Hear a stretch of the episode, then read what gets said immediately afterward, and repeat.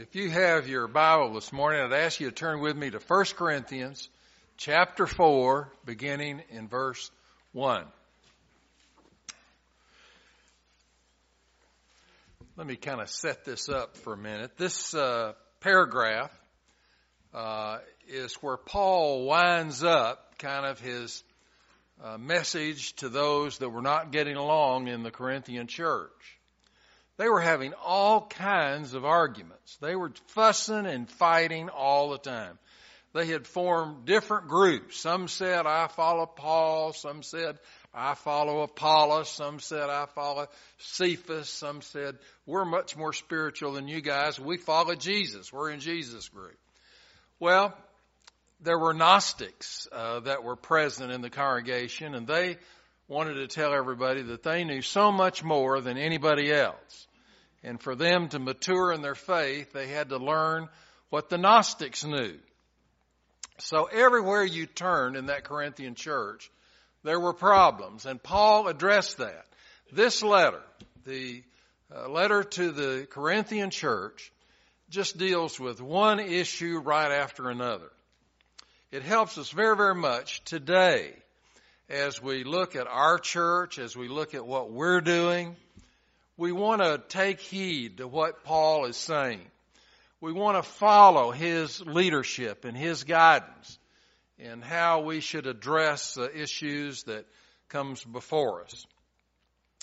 Well, there's another problem that is bubbling up by this time in the Corinthian church, and it is how should the people get along with the apostles? How should they relate to Paul?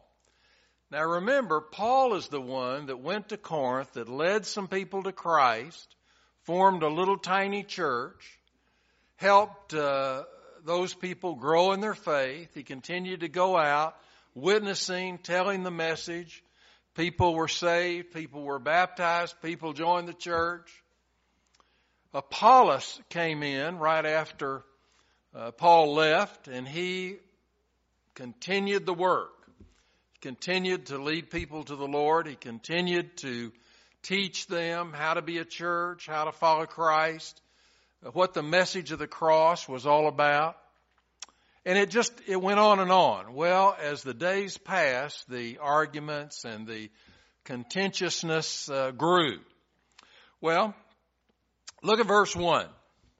Uh, how then should a man think of us? Now this is Paul writing. The us here stands for the apostles. How then should a man, a woman, a boy, a girl, how should they relate to us as apostles?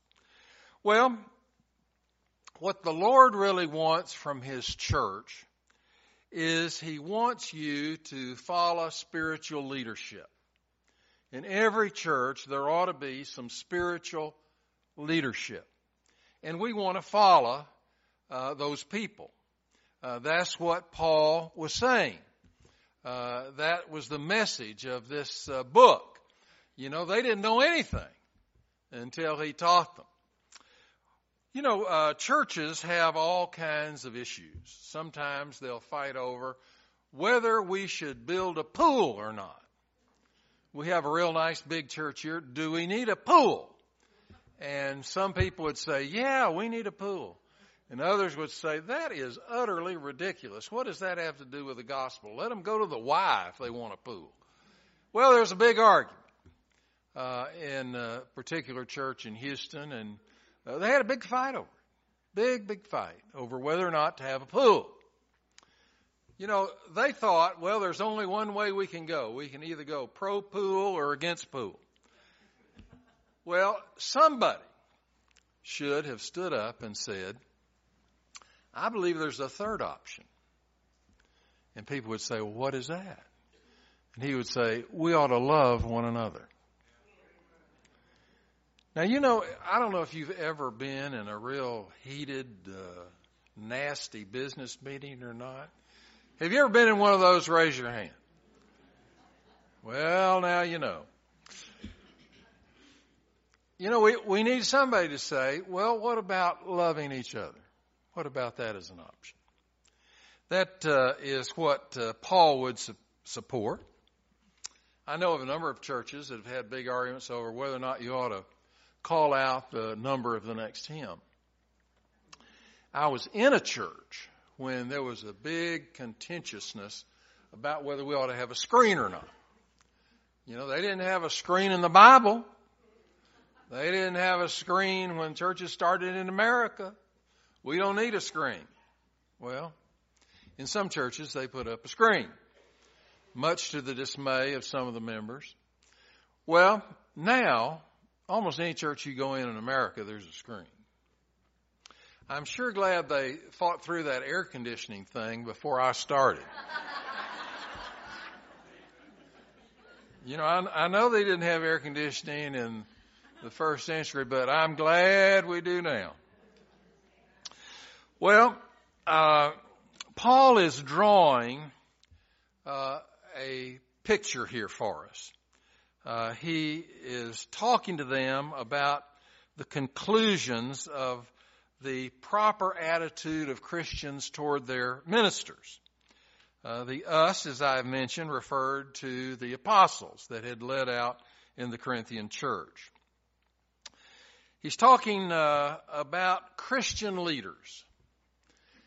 Now, many of you have been leaders in churches all of your life. You maybe were converted as a child, and as you grew up, you took positions of leadership in the church. Some of you I know are deacons, and you were ordained perhaps when you were uh, 19 years old or something like that. You've been a leader in churches for a long, long time. Well, Paul deals with this question because a lot of the Corinthians were having a big problem with it. Uh, Paul says, still in verse 1, we are to be thought of as Christ's servants. Christ's servants. Now, you know what the word servant means.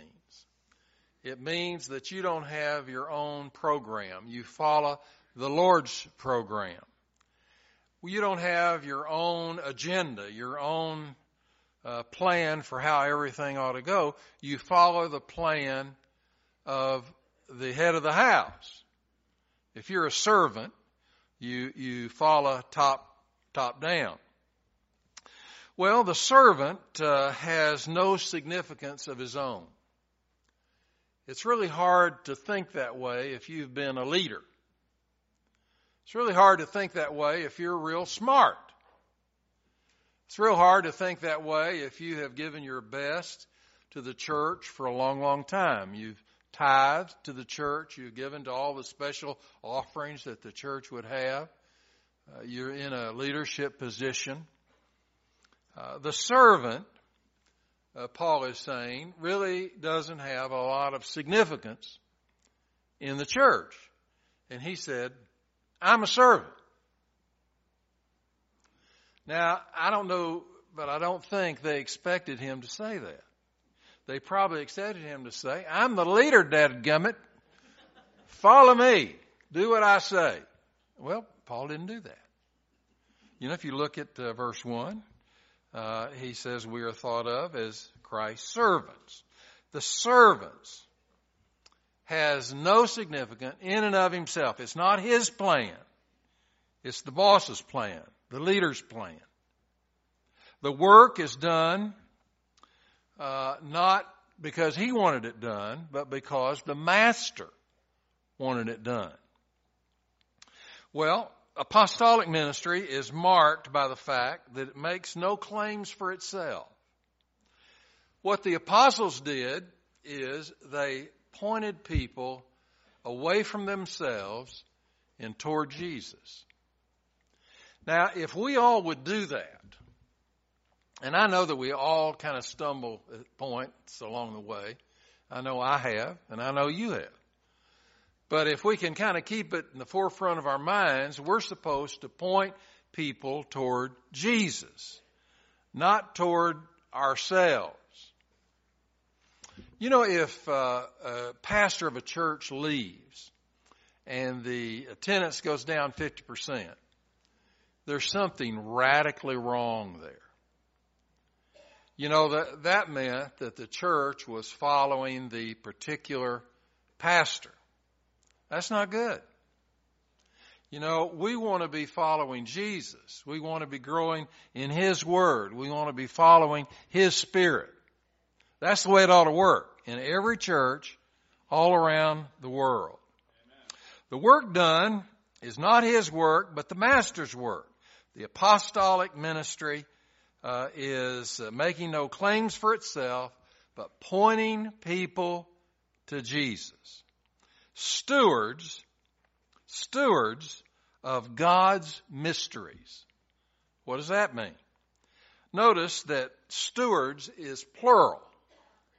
There's not just one steward that knows the mysteries of God. It's many stewards. Uh, for instance, the apostles. They all knew the mysteries of God. They all tried to follow uh, the Word of God, the Spirit of God, the message of God. They all tried to do that. The church today uh, tries as best it can to put out the gospel everywhere. The New Testament church was called the ecclesia, those that are called out uh, from the body, those that have been called by God to be a part of the family of God. Now, Shara is a part of our family. She's a sister. When you see her, why don't you say, hello, Sister Ashara? Because she certainly is one of us. Uh, this was all fashioned in New Testament times by the Greek city state. They had an idea about how things ought to be uh, run, and they believed uh, many times in voting on things. And they would follow uh, votes. If you got 51% of the votes, then that's uh, what carried the day. But you know what I noticed in the Bible? Many times the majority is wrong. Have you ever been in a church where, you know, they voted overwhelmingly for something, and it didn't take very long for everybody to realize, well, we made a mistake there. I was in a church in Waco, Texas when I was in Baylor, and the pastor of the church wanted uh, them to have a medical component to their church. He wanted them to have a full-time nurse on duty that people in the church could come and see, a doctor on call uh, that could uh, be there in just a few minutes. He wanted uh, there to be a nice waiting room and a nice office and this and that. Well, when you added it all up, it's about a half uh, a million dollars. He had plans for a lot of stuff. Well, there were three or four uh, MDs in the church. And when it came down to the business meeting, I just thought, well, you know, pastor wants this, it's going to fly through. Well, one of those doctors got up and said, you know, there's a hospital five minutes from here. we don't need this. And then another one of the doctors got up and said, You know, hospitals have emergency rooms, and there's always a doctor there. You don't have to call, and then if he's out of town or something, you don't have a doctor. Then the third doctor got up and he said something. Well, guess what? That thing didn't fly. And uh, they voted it down. The vast minority of the people changed the whole direction of the thing. And they were right. The minority was right. Sometimes churches uh, uh, make mistakes. Uh, God is always right. Always has been, always will be. Amen. But sometimes God stands alone. And we haven't thought it through or prayed it through or moved in the right direction or whatever. And uh, we just haven't gotten the message about some particular thing. Don't worry so much about uh, some small tribe somewhere in the world. We, we want to obviously send missionaries everywhere, but our first concern ought to be that we are right with the Lord. We are. You know, we have a group on Monday mornings that uh, prays for revival in our church, in our town, in our state, in our nation, literally around the world. We're praying for that every week, that there be a great revival. Well, that's what we need. Um, you know, the, the Lord is going to work with us if we're open to that. You know, some people get real concerned about other people, but they don't know anything. They don't know how to witness to them. They don't know any theology. They've gotten all hyped up about something, but they don't know hardly anything. You know, the first thing that you ought to do is learn a few things, study a few things, read the Word of God, get in a Bible study group, get in a Sunday school class. You know, these Sunday school classes that we have are very important. That's where you learn, where you discuss uh, things that you need to know. I, one of my fondest hopes is that year by year we will grow to a greater percentage of our folks going to the Bible study prior to this service. It starts at 9 o'clock. We have some great classes, some great teachers. You can really grow in the Lord. You know, if the only instruction that you're getting is a 30 minute sermon every week, then, you know, the, the growth will take uh, 4,700 years. you need more than that. You know, you need uh, some added help along the way. The revealed truth, God's mysteries. You need to know the sophisticated, mature things that uh, are in the Bible, and you need to know how to explain them, what they mean. Uh, that's very important. Christian leaders today have that same responsibility.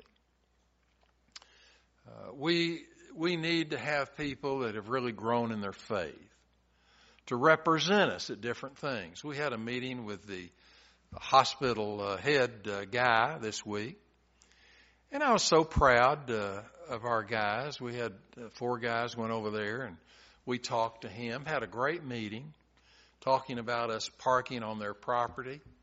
When they built that new wing over there, uh, we had about 60 cars over here every day for three months. We didn't charge them anything. We let them park because we wanted to have a great relationship with the hospital. They have meetings here uh, in our church all the time, and we smile and make coffee for them, try and make them feel welcome. In response, we hope that they will not worry about us parking over there on Sunday morning. There's a three hour window when most of the doctors are not there, uh, where the parking lot is 90% open, that as our church continues to grow, uh, some of us can park over there and just walk over. It's not very far at all. Well, that's important. We have, Christian leaders have responsibilities to represent us in the marketplace of everyday life. Paul's point here is sufficiently evident. He is uh, not expected uh, as a servant to run everything. He said, now I'll give some advice. I'll give some help, I'll give some counsel, but uh, I'm not trying to run everything. Uh, it was not expected that a steward would exercise his own initiative and do kind of a uh, under the curtain kind of thing. We don't need that in our church. We, we certainly don't need to go by the authority of those that uh, have not been put in places of leadership. It's expected that we would do the master's bidding. Well, who's the master? It's not me. It's not Tom. It's not Jim. It's not your Sunday school teacher. It's the Lord. The Lord is our master, is our boss, so to speak. The question is, by whose standards of trustworthiness are we to be judged? Look at verse 3. Uh, Paul answers uh, his own question here. He says, To me, it is a matter of the, it is, to me, it is a matter of the smallest importance that I should be examined by you or by any human evaluation. Now, what Paul is saying here is, uh, you know, if you've got opinions about me, uh, you can tell me anything you'd like, but I'm not following you. I'm trying to follow the Lord, what the Lord would have me to do. And to be. Uh, any human evaluation, Paul is saying, that's not what we go by. It's like the minority thing. You know, sometimes the vast majority is wrong. And if you have a strong sense that God is leading you, you need to perhaps continue to move in that direction. If Paul had attended to all the criticisms of himself and his work within just the churches he had worked with, he'd have to resign his missionary work. He'd have to spend uh, 90% of his time dealing with all the criticisms that were coming his way. I have had a jillion criticisms in my life. I pastored a church in Fayetteville, Georgia, and my whole ministry, I had worn uh, blue shirts, blue long sleeve shirts. Well, the first Christmas I was there,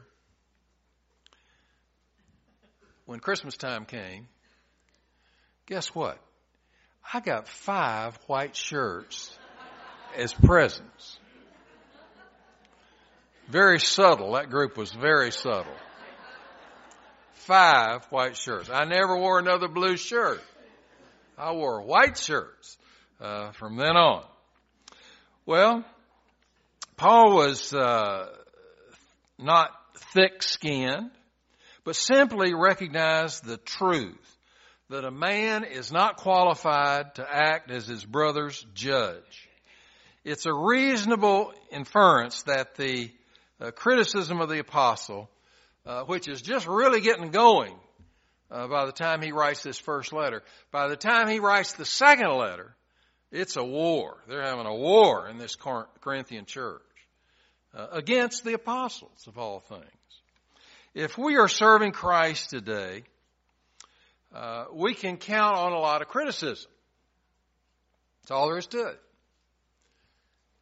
I took some physical therapy for the last uh, month because I had evidently strained something in my shoulder. So I went and every week it was the same people in there doing exercises.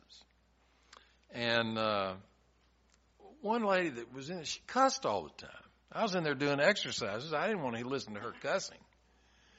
And uh, so I thought, should I say something to her? And I thought, hmm, no, maybe not. I did give her a look or two. And I noticed it got better. So maybe that helped. Paul said he didn't care what people said. He didn't care. The Lord had called him to do what he was doing, and he was going to continue doing it. That's all there was to it. He was going to let the chips fall where they would. Now we cannot, cannot please everybody. We just can't do it. I'm wearing white shirts though. I, I want to please as many as I can. Paul says, uh, continuing in verse 3, Nay, indeed, I do not even examine myself. Now that's interesting.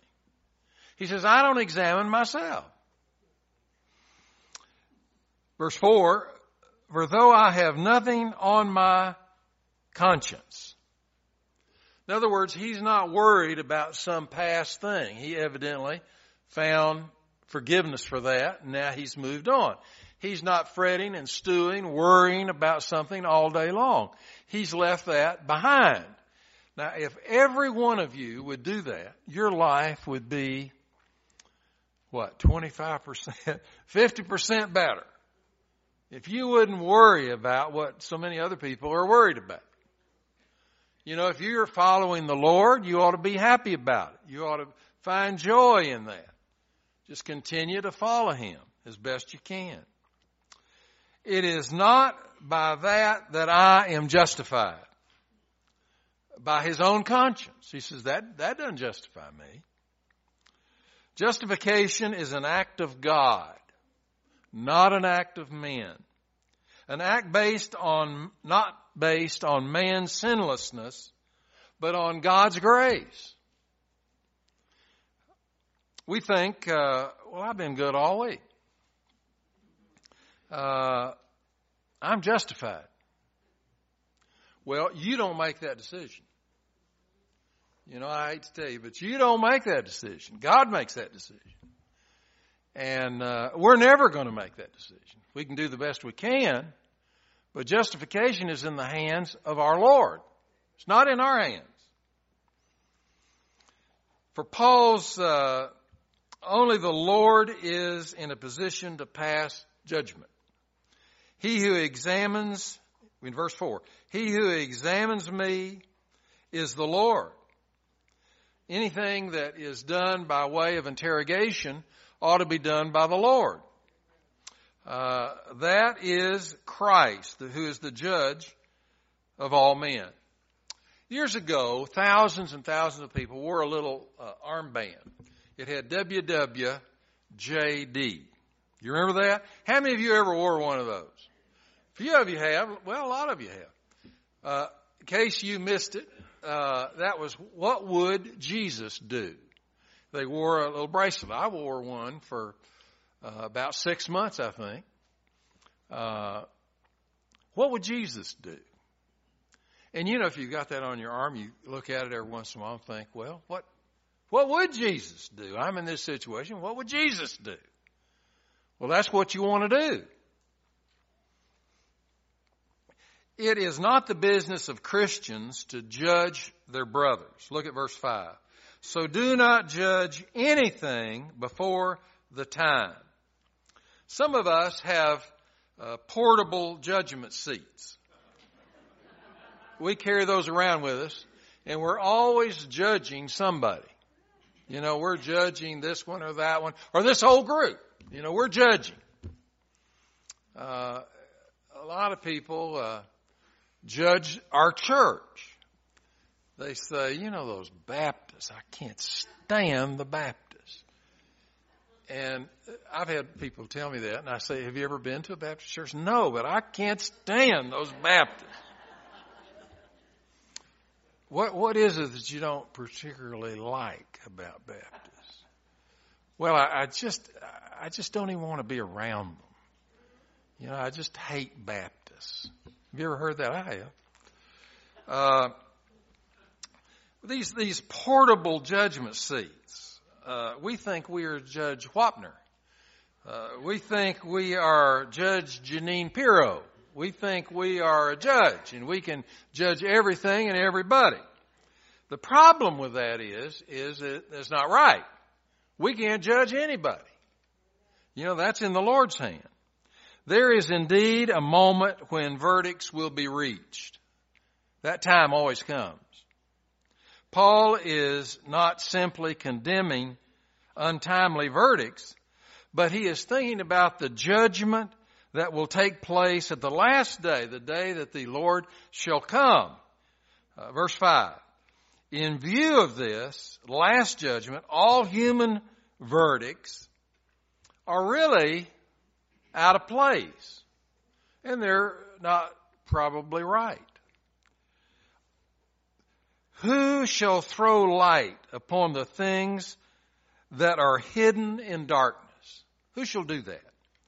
Well, the coming of Christ to judgment uh, will have the effect of throwing light on everything, everything and everybody.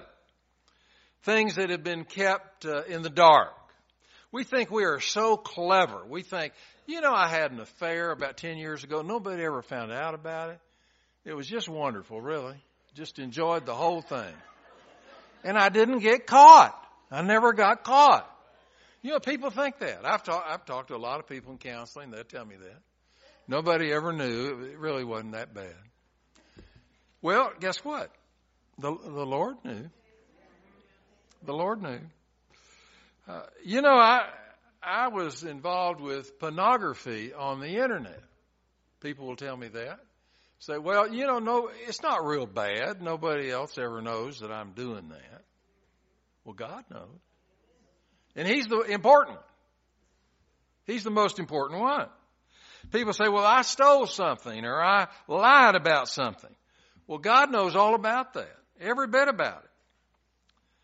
Nothing, not one thing that we have ever done escapes His eyes. Let me ask you a question. Did you ever see your child do something that was terrible? I mean, just terrible. and you saw them do it. You couldn't believe that they did it. It was horrible.